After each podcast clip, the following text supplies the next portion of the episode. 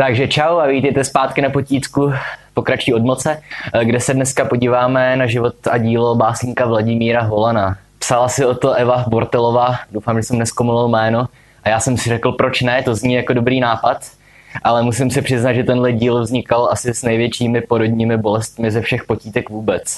Protože Holanovo dílo je strašně komplikované a vtěsnat ho do nějakých 10-15 minut je dost náročné, takže nevím, jestli tenhle díl uspokojí vaše potřeby, pokud ne, tak se omlouvám. Stejně tak je dost těžké mluvit o Hlanově poezii a nepoužívat nějaké komplikované termíny odborné.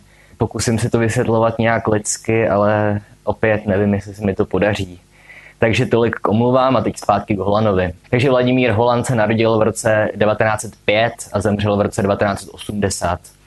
Takže už podle roku narození vidíte, že náležel plus minus do stejné generace jako Rubín, Seifert, Tajge, Zahradníček, Čep, všichni tihle velcí básníci čeští. A podobně jako většina z nich v mládí úplné jeho počátky jsou opět spojené s poetismem.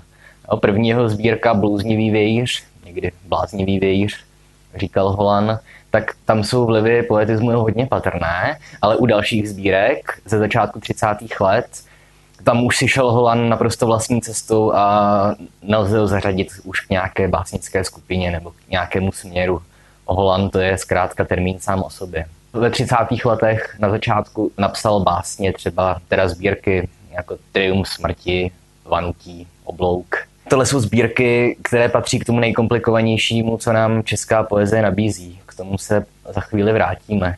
Ale nepsal jenom komplikovanou lirickou poezii, hodně filozofickou. Na konci 30. let a v průběhu 40. let se jako většina ostatních básníků vyjadřoval také k politické situaci. Jo, už názvy těch sbírek vám napoví, o co šlo. Září 1938, odpověď Francii, případně po válce, dík Sovětskému svazu, rudoarmějci a tak podobně. Holand nebyl jenom básník, napsal i několik prozaických textů a především je taky uznávaný jako překladatel. Překládal třeba Rilka, Mickiewicze, Bodléra. A já nevím, já nejsem odborník na překlad, a už vůbec ne na překlad poezie, ale u Holana se translatologové, to znamená odborníci na překlad, dělí do dvou táborů. Jedni říkají, že byl naprosto geniální překladatel a druhý říkají, že ty autory původní ničil, protože v těch překladech jeho je víc Holana než Bodléra, než Rilka. Jak říkám, já to nedokážu posoudit, ale většina odborníků je toho názoru, že Holand byl skvělý překladatel. Co se týče jeho života, není tam moc o čem mluvit. Eh, vysokou školu nedokončil, měl vystudované jenom gymnázium. Nejdřív pracoval chvíli jako úředník, tuším v nějaké bance nebo pojišťovně, ale už ve 30 letech se nechal penzionovat a zbytek života se věnoval výhradně literatuře. No, psal poezii, přispíval do různých novin, časopisů. Tolik teda velice stručně, jenom nějaké základní informace. Ještě připomenu, měli byste taky znát jeho liricko-epické skladby. Asi můžu doporučit eh, Teresku Planetovou ze začátku 40. let. To je pěkný příběh a na rozdíl od většiny jiných holanových textů se to dá i pochopit celkem snadno. A zajímavá je taky Noc s Hamletem je to velice komplikovaná sbírka opět a nemám čas pouštět se do nějakých hlubších rozborů, ale stojí za přečtení i pro ty, kteří nemají úplně tak vážný zájem o poezii. Ale co se týče zbytku Holanovy tvorby, tohle video bude asi trošku zvláštní, protože vám asi nebudu úplně doporučovat, abyste si Holana brali k maturitě a možná ho dokonce i četli, pokud skutečně nejste nadšenci, kteří mají hodně rádi nebo dokonce milují poezii, protože jestli ne, jestli tyhle videa sledujete jenom proto, abyste si tak nějak pomohli s přípravou k maturitě, ale literatura vás nezajímá, moje rada je, držte se od Holana dál, protože se do toho budete pět minut koukat a pak to znechuceně zahodíte s tím, že tohle není poezie, že to je jenom snůžka nesmyslných výrazů složená dohromady. Proč tomu tak je? Mimochodem neříkám, že to je pravda, říkám jenom, že to může být dost častý čtenářský dojem. Ale proč tomu tak je? Poholanova poezie zdaleka, zdaleka, zdaleka přesahuje rámce literatury, která má především funkci estetickou a funkci didaktickou. Jinými slovy, literatury, která má být jednak zábavná a jednak výchovná. Víte, i když čtete třeba Máchu, tak tam je zásadní ta estetická funkce. Vy můžete si užívat a obdivovat krásu českého jazyka a toho, jak ho Mácha používá, jak pracuje s jambem, jak zajímavě kombinuje básnické prostředky, jak sugestivně stvárňuje tu jarní přírodu. A zároveň tyhle všechny estetické věci stojí v kontrastu s tématem Máchova máje. S tématem smrti, zániku, pomíjivosti lidské existence, viny a zločinu. Když čtete třeba Orwella, opět tak vám to pomůže pochopit, v čem spočívá zrůdnost všech totalitních režimů. Když čtete Mladého nezvala, tak to je naopak poezie, kterou je radost číst. To energické, dynamické, svěží. Ve stejnou chvíli se smějete a zároveň vám vyskakuje husí kůže z toho, jak Nezval kombinuje závažná i, i veselá témata. Ale Holanova poezie tohle naprosto překračuje a spíš než po poezii se jedná často o filozofické traktáty zalamované do veršů. Samozřejmě, které jsou rytmické, melodické, často libozvučné. Neříkám, že to není poezie, říkám jenom, že to je poezie, která přesahuje rámce toho, co si běžně představujete pod termínem báseň.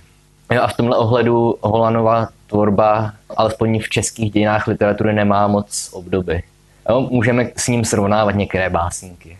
Nevím, řeknu Emil Juliš, Karel Šiktanc, z těch méně známých třeba Rio Preisner. No, to jsou všechno básníci, které, když čtete, tak je potřeba mít otevřenou encyklopedii a, a mít načteného Platona a Aristotela. Ale u Holana je tohle všechno extrémní. A je to záměr, protože jo, Holan se nám nesnaží dávat odpovědi na nějaké otázky, které si sami nedokážeme zodpovědět, jak je tomu většinou cílem u většiny jiných básníků. Holan namísto toho, aby nám dával nějaké odpovědi, tak nás jenom nutí přemýšlet. A naprosto extrémním způsobem. Jo? Protože víte, poezie, teď půjdu trošku stranou a vrátím se k Holanovi až za chvíli, ale poezie, metafory a metonymie do velké míry fungují na stejném principu jako hádanka. Já když učím nějaké úvody do interpretace textu nebo úvody do studia poezie, většinou začnu úryvkem z prvního zpěvu Máchova máje, kde Mácha píše a slunce jasná světu jiných bloudila blankitnými pásky. Všichni jste se učili tuhle pasáž na spaměť, takže tohle znáte. A vždycky se ptám studentů, co jsou ta slunce jasná světu jiných. Tohle je úplně ukázková metonymie a funguje to úplně přesně jako hádanka. Jo, slunce jasná světu jiných jsou samozřejmě hvězdy. A vy musíte uvažovat stejně, jak uvažujete, když se snažíte rozluštit hádanku. Jo? Slunce světu jiných. Co jsou jiné světy? Zřejmě nějaké jiné planety. Někde jinde ve vesmíru. A ty jiné světy mají také svá slunce. To znamená hvězdy. Stejně jako slunce je hvězda naší sluneční soustavy, jiné sluneční soustavy mají také svá, řekněme, slunce.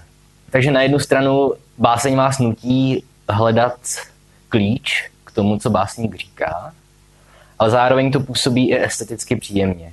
Protože buď mohl Mácha napsat na modrém nebi byly hvězdy, anebo mohl napsat slunce jasná světu jiných bloudila blankitnými pásky.